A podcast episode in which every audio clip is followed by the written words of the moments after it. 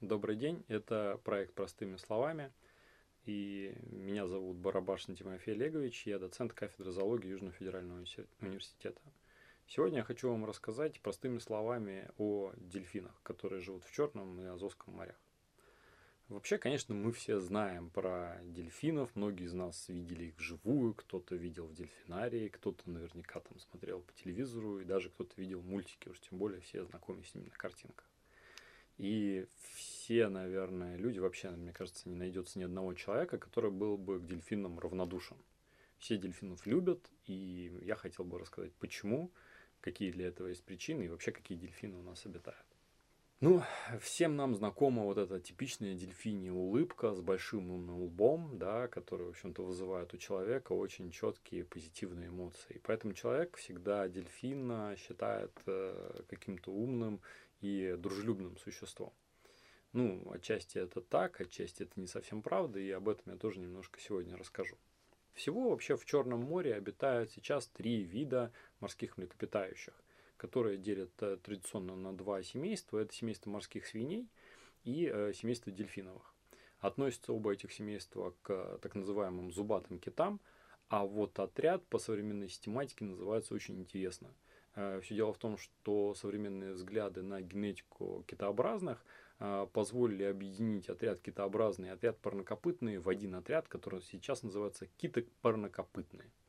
Э, для многих, конечно, это откровение, да, и, в общем-то, изучение эволюции китообразных достоверно показало, что родственниками большого количества и вообще самого большого существа, обитающего сейчас на планете Земля, это синий кит или финвал – являются, как ни странно, парнокопытные, к которым относятся небезвестные коровы, овцы и свиньи. Вот, то есть это вот один отряд, теперь э, какие-то парнокопытные, и, в общем-то, дальними родственниками китов а, были хищные парнокопытные, которые жили около водоемов и постепенно переходили от полуводного к водному образу жизни и потом стали полностью водными животными, начисто утратив практически такие признаки, как шерсть, например, рудиментировались у них задние конечности, остались только передние. А, вот. Ну и, в общем-то, а, целый ряд адаптаций произошел как физиологических, так и анатомических. Но при этом, в отличие от рыб, все китообразные дышат атмосферным воздухом. Поэтому, когда вам говорят, что киты это рыбы, это не верьте, конечно, мы с вами даже по-разному. То есть мы с вами дышим так же, как киты атмосферным воздухом, а рыбы, естественно, дышат растворенным в воде кислородом. Ну и э, останавливаясь дальше на китообразных, которые обитают в Азовском и Черных морях, расскажу о тех видах, которые здесь есть. Ну, э, самый известный вид дельфинов – это дельфин афалина, которого часто как раз в первую очередь мы видим в различных дельфинариях, на различных представлениях. Но хочу отметить, что, в общем-то, откровенно говоря, для дельфинов этого большого, э, эти представления и содержание в неволе большого удовольствия не представляют. Э, дельфины очень семейные существа, э, да, то есть они держатся чаще всего семейными группами. Вот, они скучают также по своим родственникам, э, если там разлучаются друг с другом. И, в общем-то, достаточно сложная социальная организация у дельфинов. И, в общем-то, дальше, говоря о дельфинах, которые вот об афалинах, которые обитают в Черном море, Должен сказать, что это вид, пожалуй, один из самых малочисленных. Да? То есть по численности это наименее, реже всего этот дельфин встречается в Черноморской акватории. Вот. И, в общем-то, как раз э, находится под охраной, занесен в красные книги как Международного союза охраны природы, так и Красной книги Российской Федерации. Вот. Но вот вместе с тем, в общем-то, а, является таким интересным животным, которое мы, в общем-то, часто достаточно видим. Все дельфины, которые обитают у нас, вот к зубатым китам относятся, еще раз повторюсь, и они являются хищниками. А, то есть, ну, рыбоядными, скажем так, млекопитающими, которые используют в пищу, в первую очередь, э, разные виды рыб. Вот. Э, в зависимости от того, к какому виду относятся, это либо какие-то биологические виды, да, там, э, либо какие-то донные виды, либо э, виды, которые там около берега держатся. То есть зависит, конечно, от вида дельфинов. Вот. Ну, э, должен сказать, что для дельфинов э, в Черном море характерны разные миграции. И вот, пожалуй, самым таким интересным видом, который совершает самые большие миграции внутри нашего Азово-Черноморского бассейна, является еще один вид, которые относятся в отдельное семейство, да, морские свиньи. Это морская свинья, азовская морская свинья, или еще называют азовка. Одно из его названий, например, таких народных, это пыхтун. Да, вот э, раньше так их называли рыбаки. Сейчас в основном это азовка или азовская морская свинья. Это самый маленький вид дельфинов, которые питают у нас. Э, он примерно достигает 150-120 килограмм, э, примерно такого же размера там, до метра семидесяти. Вот. И, э, соответственно, какие у него есть миграции. Дело в том, что азовки – это такой вид дельфинов, который ежегодно есть популяция азова, которая путешествует из Азовского моря в Черное и обратно. Э, весной вместе с косяками хамсы азовки возвращаются в Азовское море, понимаете, так называется, да, часто азовками, вот, где нагуливаются, размножаются. И потом, когда Азовское море зимой он может замерзать, э, хамса и прочие там виды рыб выходят назад на зимовку в Черное море, за косяками этой рыбы азовки возвращаются назад на зимовку в Черное море. Во время своих миграций азовки, в общем-то, способны заходить достаточно далеко и в пресные воды. Это, пожалуй, из всех наших дельфинов наиболее пресноводный дельфин. Они даже в Черном море предпочитают держаться около места падения различных рек. То вот, например, в Азовском море морские свиньи поднимаются вверх по Дону. Известны случаи, когда небольшие группы азовок поднимаются вверх по Дону до Семикаракорска. То есть это достаточно такие вот за косяками, в первую очередь, сельди, да, проходной и других проходных видов рыб. Э, в общем-то, эти виды дельфинов способны подниматься достаточно высоко по рекам. Ну и если говорить про третий вид дельфинов, обитающий в э, Азово-Черноморском бассейне, в Черном море только этот вид встречается, это белобочка. Дельфин белобочка или обыкновенный дельфин. А, белобочкой его называют за характерные светлые пятна на боках, белые такие пятна на боках. У некоторых особей это прям совсем белые, то есть это контрастные бывают достаточно окраска. Вот. В виде такой перевернутой восьмерки. Отсюда как раз их называют белобочками. А, белобочки обитают, э, предпочитают, точнее, держаться все-таки подальше от берегов, э, и зато они обожают э, кататься, скажем так, на волнах, которые образуются при прохождении пароходов. И чаще всего, если вы где-то гуляете там по Черному морю на катере, и к катеру подходят дельфины, прыгают, выпрыгивают, смотрят на вас, ну, чаще всего это может быть белобочка. Вот. Потому что это дельфин, который очень часто привлекается, к, э, привлекается движением судов различных и вот обожает кататься на этих волнах. Ну, для дельфинов это все, что для нас с вами скатиться там зимой с горки, да, потому что это вот такое вот явно доставляет им большое удовольствие. Э, можно даже наблюдать иногда, как дельфины бросают свои такие занятия, как еда там и прочее, бросаются, грубо говоря, со всех ног там или, скажем, плавников – да, к проходящему мимо кораблю просто для того, чтобы покататься на волне.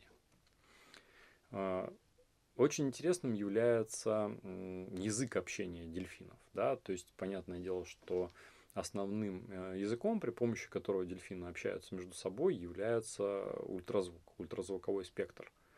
А, различные щелчки, э, соответственно, свисты, э, при помощи которых, в общем-то, дельфины друг друга хорошо слышат и понимают. Причем самое интересное, что ученые недавно установили, что у каждого, у каждой особи дельфинов есть свои, своего рода так называемые автографы. Да, то есть это характерный и свойственный только для него, так скажем, спектр э, произносимых э, звуков, ультразвука. Вот. Это все равно, что, знаете, как у нас голосовая идентификация, да, то есть они понимают и по голосу, скажем так, узнают э, дельфинов из э, разных семей, разных стай.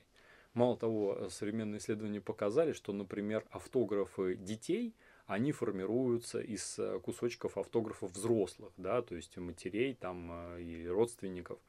И таким образом мы можем там, зная, да, э, автограф большого количества там, дельфинов, сказать, кто ему является родней. Просто вот по записи ультразвука, который дельфин, дельфины обмениваются между собой. Ну, опять же, ультразвук дельфинами используется еще и для эхолокации. И опять же хочу сказать, что вот это вот лобастое такое вот строение, да, клюв большой вот этот умный лоб, вот умный лоб в первую очередь сформирован специальной жировой линзой, при помощи которой дельфин как раз и э, использует ее в качестве такой линзы для э, эхолокации.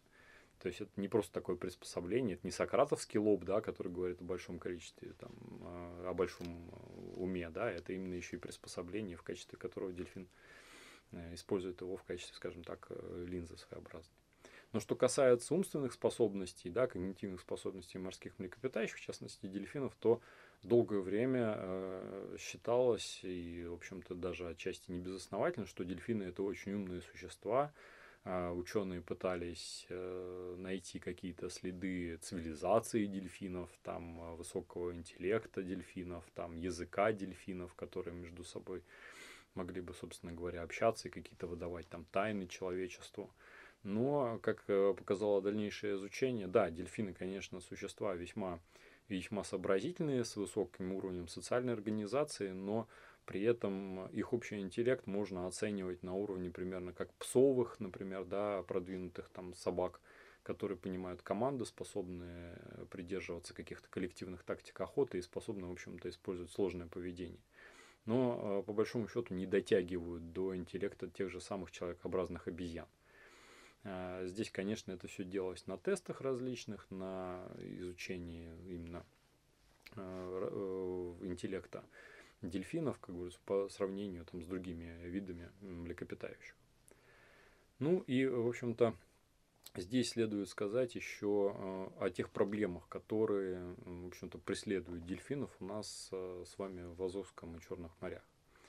Понятное дело, что для нас всегда очень приятно, когда мы куда-то приходим, что видим дельфинов. Это считается вообще так хорошей приметой, хорошим знаком. Ну и само по себе этого красиво, потому что это очень грациозные, сильные животные, которых мы наблюдаем в естественной среде обитания. Это всегда вызывает, скажем так, э, позитивный такой э, восторг. И э, долгое время считалось, что дельфины спасают людей, потерпевших кораблекрушение, выпавших за борт там, и находящихся, тонущих в море и оказывают, скажем так, покровительство человеку. Э, собственно говоря, у древних греков дельфины считались такими священными животными. Вот, но э, на самом деле, конечно, для дельфина человек, попавший в воду, э, чаще всего представляет из себя скорее, вы знаете, любопытный объект, чем кого-то такое существо, которое надо обязательно спасти от большой к нему любви.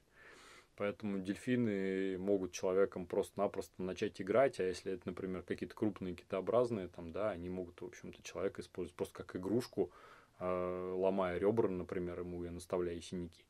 И после такого спасения, в общем человек не всегда выживает. Вот. Но, в общем и целом, скажем так, э, э, дельфины не только интересный человек, но и человек интересен дельфину. Но тут скорее тоже вот такое простое любопытство, как э, дикое животное проявляет, э, которое не боится человека, которое проявляет к нему, но при этом, понятное дело, не стоит думать о том, что дельфины мечтают спасти всех погибающих моряков. Вот этого нет, и скорее это просто вот такое проявление любопытства к человеку. Ну и хотелось бы еще сказать про те проблемы, которые, скажем так, испытывают дельфины в Черном и Азовском морях, э, потому что нередко на побережье сейчас есть э, сообщения о том, что находят погибших дельфинов. Вот. И, конечно же, причины, из-за чего дельфины погибают, могут быть самыми разнообразными.